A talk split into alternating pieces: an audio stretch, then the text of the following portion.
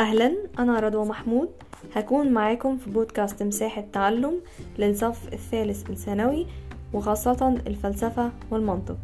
هنكمل مع بعض الجزء الثاني في الموضوع الثالث وهو الفلسفة وأخلاقيات المهنة.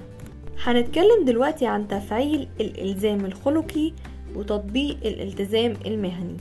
هنلاقي إن الأيام دي لما بقت أخلاقيات المهنة بتندرج تحت القضايا بتاعة الفلسفة التطبيقية هو ده يعد موجود علشان تلبية الحاجات في الواقع اللي عجزت عنها الأخلاق العامة وعجزت عنها الأعراف والتقاليد في إصلاح المجتمع كله أو تقويم وتعديل سلوك الأفراد اللي موجودين في المؤسسات العامة أو في المؤسسات الخاصة.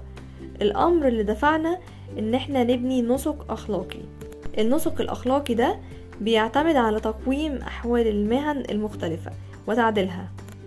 وهنلاقي مع بعض إن السبب المباشر لظهور مفهوم الأخلاق المهنية ده بيكون ناتج عن عجز الأخلاق العامة عن إن هي توفي بما تحتاجه كل مهنة سواء من التزام خلقي أو التزام مهني أو لحاجة المجتمع إن هو يصلح الخلل الأخلاقي عن طريق إن هو يحط معايير جديدة للأخلاق التطبيقية علشان ضبط السلوك المهنيين من جهة أخرى.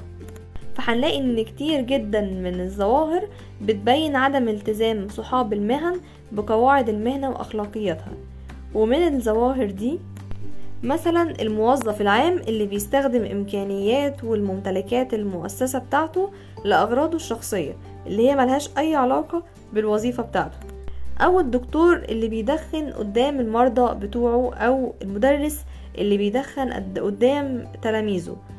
أو ضباط المرور والسواقين اللي بيخالف قواعد المرور.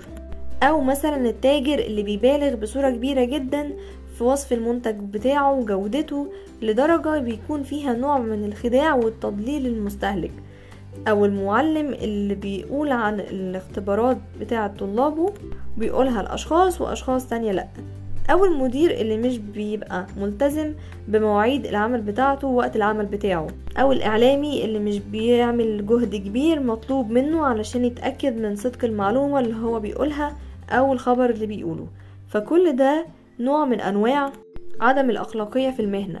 على أي حال من دول فإحنا بنشوف إن الموقف الأخلاقي اللي هو الصح لأصحاب المهنة بيتحقق لما يحس الفرد إن هو مفيش قوة مفروضة عليه أو سلطة بتجبره إن هو يلتزم بأخلاقيات المهنة. مفيش غير الحاجة الداخلية اللي جواه اللي بتتفق مع ضميره ومع ثقافة المجتمع ومتطلباته وتطوره. يكون هو ده اللي بيحركه مش يحس إن في سلطة إجبارية إن هي اللي بتحركه. وهنلاقي إن إحنا في العالم العربي عندنا احتياج أكبر في مناقشة قضايا الإلزام المهني وإن إحنا نرسخ مبدأ انضباط أصحاب المهن المختلفة والتزامهم بأخلاقيات المهنة. بواعث داخلي من ضميرهم هم وشعورهم هم بالمسؤولية تجاه المجتمع.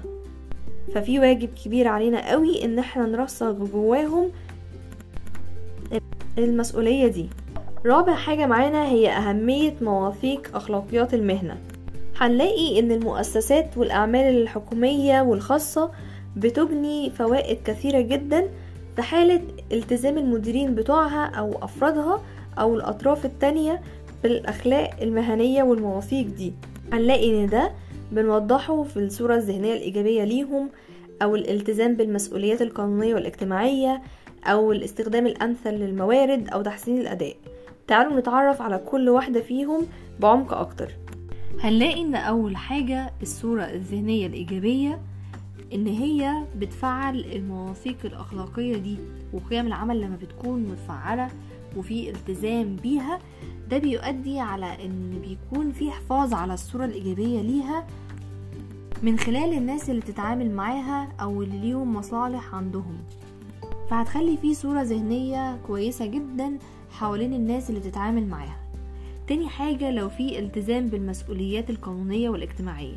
لو لقينا إن العاملين بالمؤسسات بيراعوا الالتزام بالمعايير الأخلاقية زي مثلا حماية البيئة من الأدخنة ومن المخلفات الصناعية وبيسلموا المنتجات بتاعتهم خالية من عيوب التصنيع ده بيكون حاجة مهمة جدا. للمكان ده إن هو بيحميه من المساءلة القانونية أو من الاجتماعية اللي بتكون ناتجة عن عدم الالتزام الأخلاقي بالحاجة دي. تالت حاجة معانا هي تحسين الأداء.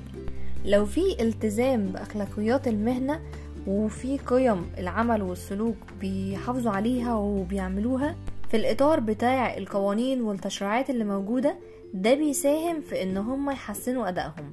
إزاي بيحسنوا أدائهم إن هم لو ما عملوش الحاجات دي فهيكون في مساءلة قانونية.